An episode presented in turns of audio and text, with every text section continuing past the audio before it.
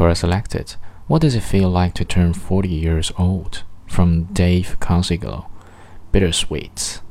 On the one hand, I've never been happier. I'm happily married to an amazing woman. My kids are healthy and successful in school, and my job is going well. Also, I get to blow up planets for fun and excitement. Who could ask for anything more? I could, that's who.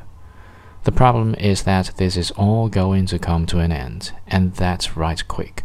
I just turned 40, and the reality is that there is a very real chance I'm already halfway done with this life. That pisses me off to no end. Now, the good news is that 40 more years might just be long enough for me to become immortal.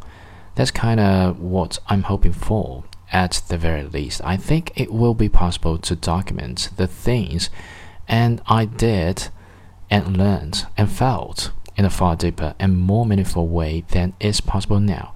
And in that way, I may never die. I hope that's true. It's my intention to blow up words for a long, long time to come. Oh, and one more thing not everyone dies.